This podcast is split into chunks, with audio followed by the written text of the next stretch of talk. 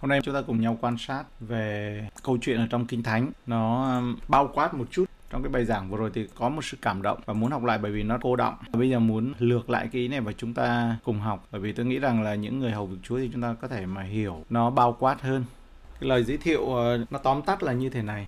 Nó có ba giai đoạn của loài người. Có thể chúng ta đã nghe nhưng hôm nay chúng ta nghe ở một khía cạnh khác và chúng ta tập kể chuyện kinh thánh tập trong cái sự kể chuyện kinh thánh theo góc nhìn. Và chúng ta nghe sẽ thấy nó khác một chút. Nhưng mà cái nội dung thì nó vẫn như vậy thôi thì chúng ta cùng nghe và suy xét ở một cái góc nhìn. Nói về cái câu chuyện ở trong sáng thế ký đấy nó có ba giai đoạn lớn trong lịch sử loài người. Có ba sự kiện lớn ba chương lớn của lịch sử loài người. Sự kiện con người sa ngã trong vườn Eden. Sau khi mà được Chúa tạo dựng nên loài người, tạo dựng nên muôn vật thì đấng tạo hóa thiết lập hôn nhân giữa một người nam và một người nữ, giữa một vợ và một chồng. Cho nên ở đây chúng ta mới biết là người Việt có câu nói là ông trời xe duyên. Nó xuất phát từ vườn Eden. Ở trong vườn Eden ấy, Chúa xác định giá trị của gia đình, mối quan hệ vợ chồng và con cái. Cái giá trị này ấy, là Chúa định đấng tạo hóa đặt ở trong vườn Eden. Eden là nơi gặp gỡ giữa trời với đất, giữa con người với Đức Chúa Trời. Đó là điều đặc biệt. Nhưng bởi vì con người nghe lời cám dỗ con rắn xưa, tức là sa tăng ấy, mà trong sách Khải Huyền cho chúng ta biết. Cho nên Adam và Eva đã bị đuổi ra khỏi vườn Eden.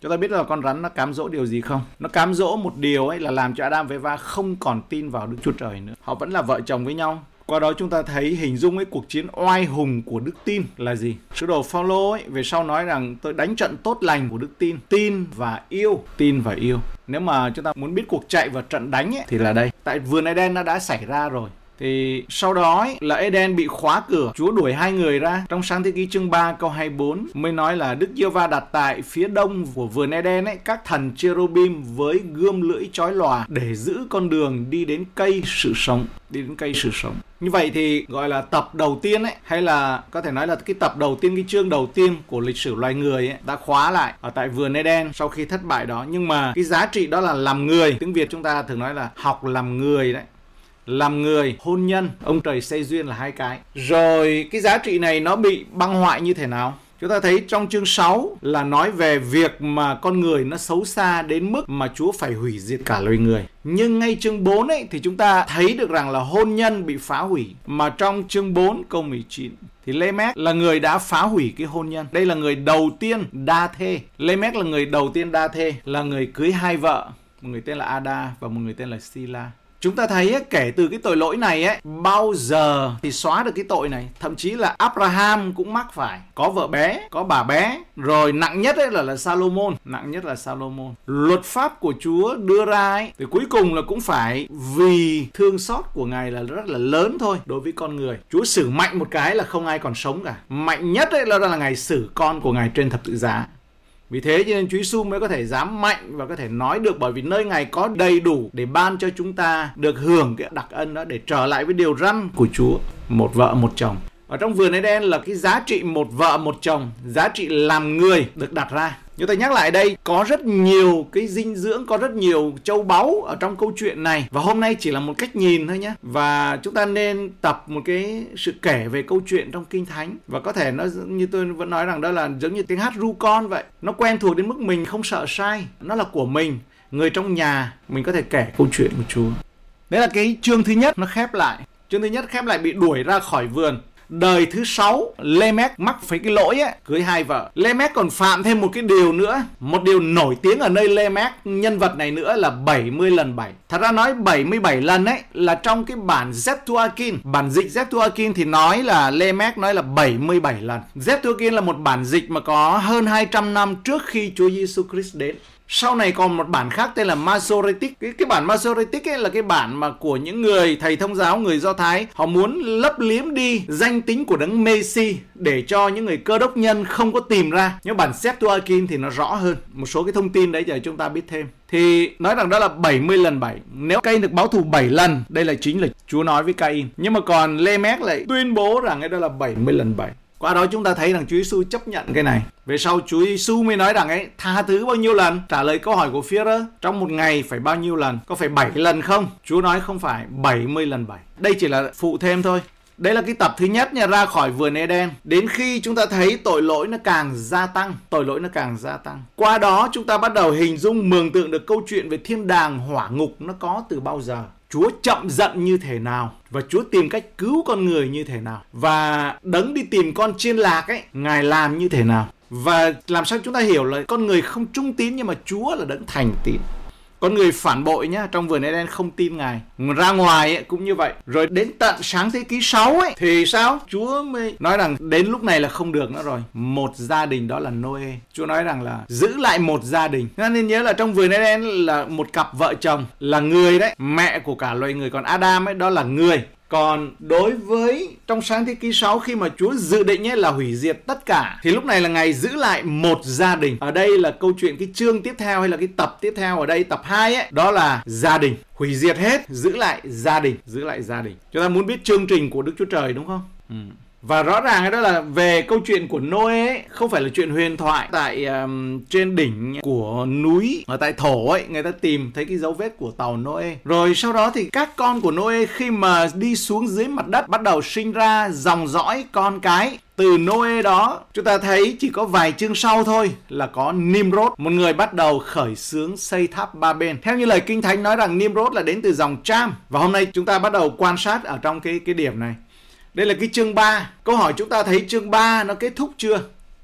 Chương 1 đó là vườn Eden ấy thì chúng ta không biết là bao lâu bởi vì dường như lúc đấy không biết là thời gian nó như thế nào ha. Nhưng mà từ tuổi của Adam chúng ta suy ra được rằng là Adam 900 mấy tuổi. Có nghĩa rằng là từ Adam cho đến nạn hồng thủy là khoảng 1600 năm. Rồi sau đó là khoảng 200 năm sau là có tháp ba bên. Sau nạn hồng thủy rồi con người xuống ấy là có Nimrod. Câu hỏi đặt ra lúc này có các dân chưa? Chưa. Lúc này mới từ một gia đình thôi. Một tiếng và một giọng nói. Chương 11 câu 1 ấy là vả cả thiên hạ đều có cùng một giọng nói, có cùng một giọng nói.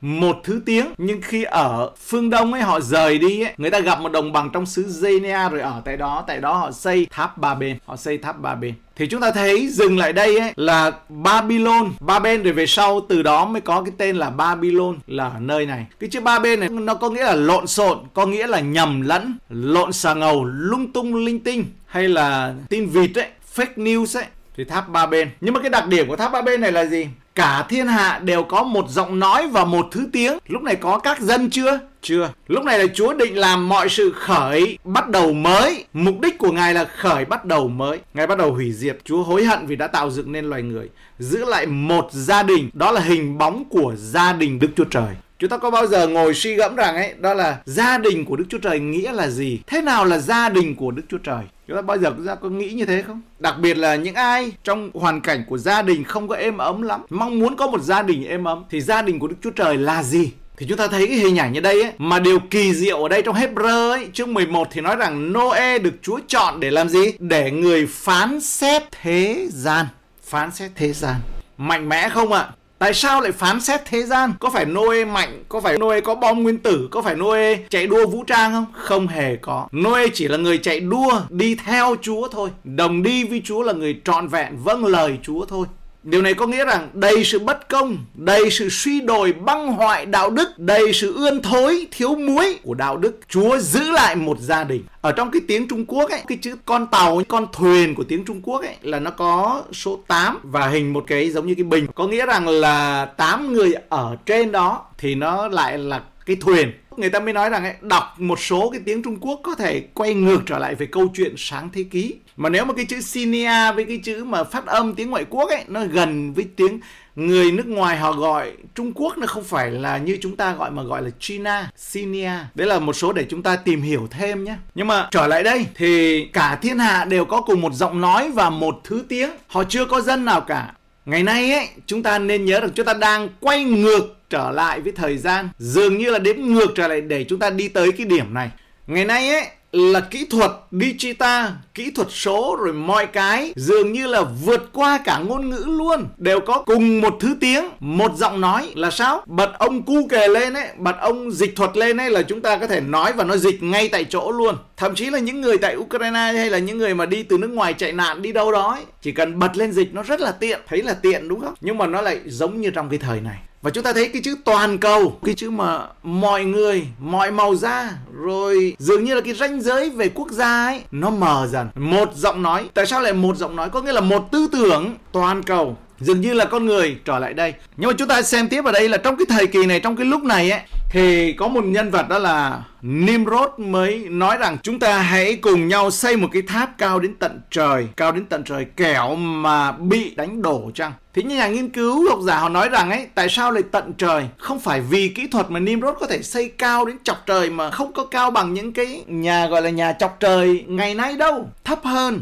Nhưng mà cái chữ tận trời này nó có nghĩa rằng ấy đó là muốn mở một cái cánh cổng vô hình để lên trời. Chúng ta rõ không? Muốn mở một cánh cổng vô hình để lên trời. Và bởi vì muốn mở một cánh cổng vô hình để lên trời ấy, để lên một cái chiều kích khác ấy thì đó là mục đích của Nimrod. Bởi vì sao?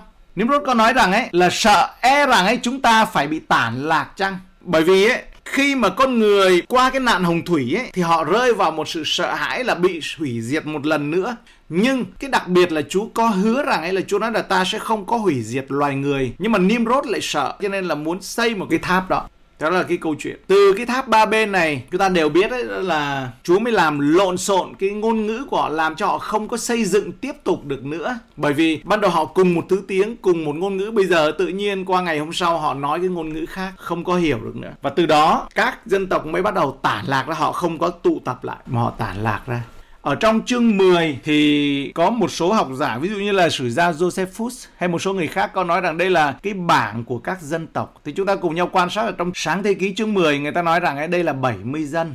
Ở đây là có các con trai của Noe là Sem, Cham và Japheth. Mà người ta có thể nói rằng trong cái bảng này là đếm được khoảng 70 dân thì ở đây là 26 người trong số 70 này là con của Sem, 30 người là con của Cham và 14 người là con của Japheth. Trong chương 11 ấy đó là nói cái câu tóm tắt như vậy. Rồi mặc dầu ấy mọi dân tộc cuối cùng đều có liên quan đến với các dân tộc khác thông qua Noe và những con cháu của ông từ đây ấy mà chúng ta thấy là có các cái dòng ngôn ngữ các cái thứ tiếng. Và nếu mà ngôn ngữ học thì người ta bắt đầu phân tích ấy, cái dòng tiếng Semitic là dòng của Sem rồi dòng tiếng của bên Cham và Japheth. Japheth chúng ta thấy nếu mà xem bản đồ đó là người thuộc về giống như là giống người châu Âu ấy đó là Japheth. Nhìn trên cái bản đồ này chúng ta thấy là Japheth Sem Cham và Japheth một điểm nữa nó liên hệ gì với chúng ta là con cái Chúa Trở lại đây nhé, tập 1 ấy, đó là về làm người, về giá trị con người. Tập 2 là nói về gia đình. Chúa cứu một gia đình và dùng gia đình đó để phán xét cả thế gian. Noe, chúng ta có nhớ điều gì không? Sứ đồ Phaolô nói rằng ấy, anh em há không biết rằng anh em sẽ phán xét các thiên sứ sao? Chúng ta không biết được điều gì, nhưng mà chúng ta biết được rằng ấy là Chúa dùng chúng ta làm một cái công cụ nếu như chúng ta ở trong ý muốn của Ngài. Nếu như chúng ta đi trong ý muốn của Chúa thì đó là cái cuộc chạy của chúng ta. Và đó là cái lý do vì sao sứ đồ Phaolô nói là tôi đã xong cuộc chạy và đã thắng được cuộc đua ấy và trận chiến của ông đó là gì? Đó là trận chiến của đức tin trận chiến oai hùng của đức tin và nó quan trọng như thế nào. Trở lại đây chúng ta sẽ đọc một số câu kinh thánh nói về dân tộc. Qua đây ấy, chúng ta thấy là cho đến Noe thì chưa có nói về dân mà đấy mới dường như là các tổ phụ thôi. Thậm chí là Abraham là sau khi Nimrod nổi dậy lập tháp ba bên bị tan lạc Abraham ở tại Babylon ở tại kênh đê là Babylon ấy. Chúa đã gọi Abraham ra khỏi Babylon. Babylon là sau này là đến đời Nebuchadnezzar thì mới gọi tên là Babylon thôi. Trước đó là Ba Bên. Chúa mới gọi Abraham ra khỏi Babylon. Chúng ta thấy ấy, là cái tên này nó kéo dài đến trong Khải Huyền. Điều này có nghĩa là cái tập này nó chưa kết thúc. Tập 1, tập 2 nhưng tập 3 nó chưa kết thúc. Và Kinh Thánh nói dường như cái Babylon này ấy, là người Israel sau đó bị ba lần lưu đày ở tại uh, Babylon trong năm 605, 587 và 586 là họ ba lần bị lưu đày tại Babylon. Về sau này ấy, Khải Huyền có nhắc đến nữa và đặc biệt là tiên tri Daniel cũng có nói đến và trở lại đây, đại mạng lệnh của Chúa chúng ta hay nói rằng là hãy đi khắp thế gian và rao giảng tin lành cho mọi tạo vật. Có nghĩa rằng đó là công bố cho muôn dân, cho mọi dân tộc về tin lành của Chúa Giêsu để làm gì? Nó liên hệ đến cái câu chuyện này. Không phải là để tập trung lại làm ba bên nữa, không phải mà nó ngược lại với đó. Bởi vì ấy, Nimrod và tại ba bên này đó là cái tinh thần của Antichrist tinh thần của cái sự mà ngược với chương trình của Chúa, ngược với chương trình của Chúa.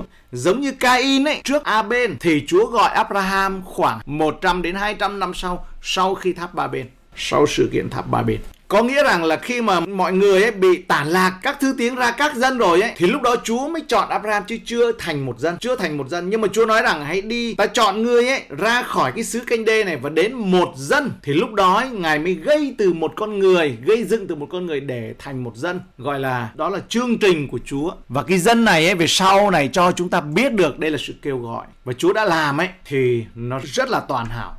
Xuất Egypto ký, chương 19 này này, câu 4 đến câu 6 Các ngươi đã thấy điều ta làm cho người Egypto, Ta chở các ngươi trên cánh chim ưng làm sao Và dẫn các ngươi đến cùng ta là thể nào? Vậy bây giờ, nếu các ngươi vâng lời ta Và giữ giao ước ta, Thì trong muôn dân, các ngươi sẽ thuộc riêng về ta, Vì cả thế gian đều thuộc về ta. Các ngươi sẽ thành một nước thầy tế lễ, Cùng một dân tộc thánh cho ta.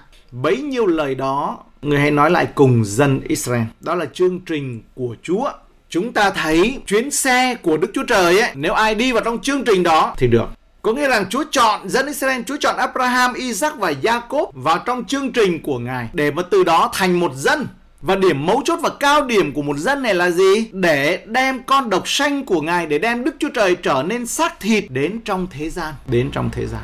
Nhưng mà cái chương trình của Ngài ấy là ở đây này, nó chưa được mở ra. Nhưng mà Chúa đã nói với dân Israel rồi để mà Chúa gọi Chúa muốn ấy, gọi một dân thuộc riêng về Ngài. Câu hỏi rằng ấy, dân Israel có đáp ứng được yêu cầu này không? Họ có đậu được bài thi này không? Lịch sử trả lời cho thấy rằng dân Do Thái tại sao lại có chữ Do Thái? Chữ Do Thái nó xuất phát từ chữ Juda. Juda là một chi phái mà đúng ra là nước Israel là 12 chi phái. Bởi vì sự phạm tội của Salomon ấy, đất nước đã chia hai, đau thương, 10 chi phái cho về phía Bắc và sau đó là hai chi phái Juda với lại Benjamin mà thôi. Và mục đích cuối cùng ấy là để từ Juda Chúa chọn để đấng Messi đến là tại Juda họ bị tan hoang họ bị đi làm lưu đày. Có nghĩa rằng là dân Israel không đáp ứng được bài thi này. Và bởi vì một điều nữa ấy là Chúa không có chỉ chọn người Israel thôi mà làm dân cho ngài. Chúa là đấng đi tìm con chiên lạc. Mọi dân ấy đều thuộc về Chúa. Thi Thiên 24 câu 1 nói rằng đất và mọi vật trên đất là thảy đều thuộc về Đức Giê-hô-va. Mọi đất, mọi dân là thuộc về Ngài không chỉ là dân Israel.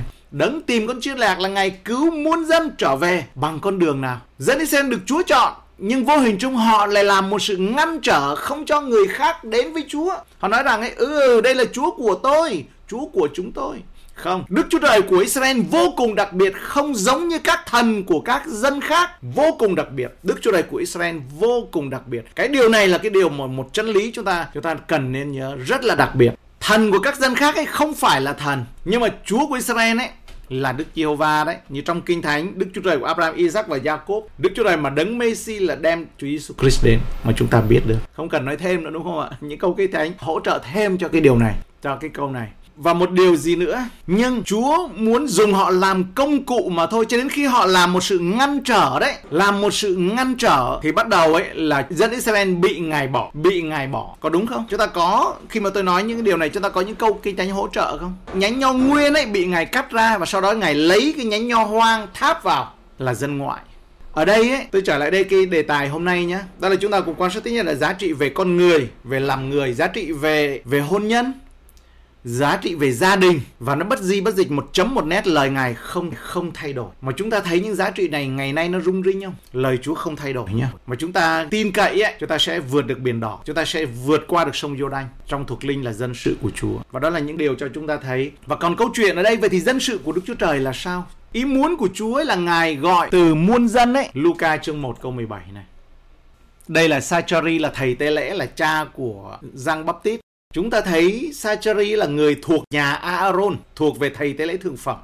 Lẽ ra ấy, là những người con cái chúa Do Thái họ tin ấy là Giang Baptist đúng ra là thuộc dòng chính của thầy tế lễ thượng phẩm. Nhưng bởi vì ấy, mất ơn đối với người ngoại, đối với người La Mã cho nên ông ấy không có được mà thôi. Những người khác được bầu làm thầy tế lễ thượng phẩm nhưng mà đúng ra là được trọng dụng và được Chúa gọi đó là Giang Baptist được làm thầy tế lễ thượng phẩm đấy là thêm thôi nhé nhưng mà bởi vì Sajari cứ bắt thăm là theo theo kỳ mà, là vào. Nhưng mà sau đó thì Sajari có một bài ca ngợi Chúa thì Sajari mới nói ở đây. Khi mà Chúa mở miệng ông ấy, sau khi mà hết câm rồi đấy, thì nói rằng ấy, người sẽ lấy tâm thần và quyền của Eli mà đi trước mặt Chúa để đem lòng cha trở lại với con cái và kẻ loạn nghịch đến với sự khôn ngoan của người công bình. Đặng làm gì sửa soạn cho Chúa một dân sẵn lòng một dân sẵn lòng. Có lẽ là rằng là Sacheri không hiểu được cái câu này. Một dân này ấy, không phải là dân Israel. Đây là một dân sẵn lòng của Chúa. Mà ngài nói và đây là chính ở trong suốt Egypto ký đấy. Đây là chúng ta nghe về lời tiên tri của kinh thánh.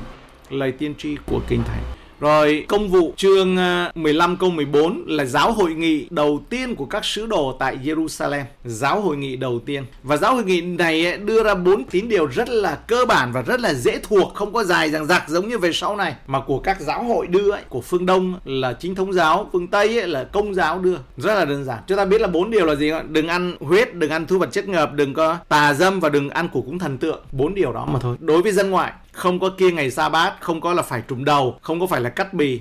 Cái vấn đề chính mà tranh cãi đây là về vấn đề cắt bì. Không có, mà chỉ có bốn điều đấy mà thôi. Vì sao? Bởi vì mục đích ở đây là để tin lành, đạt đến chuyến xe tin lành của chúa đấy. Và chuyến xe này là cũng xe hút vậy đó. Phang đến mọi nơi, chuyến xe đó. Và ai cùng lên ấy thì đi cùng. Còn ai không ấy là sẽ bị bị cán, bị bánh xe nó lăn đấy rồi Simon thì thuật như thế nào? Lần thứ nhất là Đức Chúa Trời đã đoái thương đến người ngoại, đặng từ đó lấy ra một dân để dâng cho danh Ngài. Chúng ta thấy cái câu này lặp lại ở đây. Sứ đồ phi nói lại câu này nó rõ ràng hơn.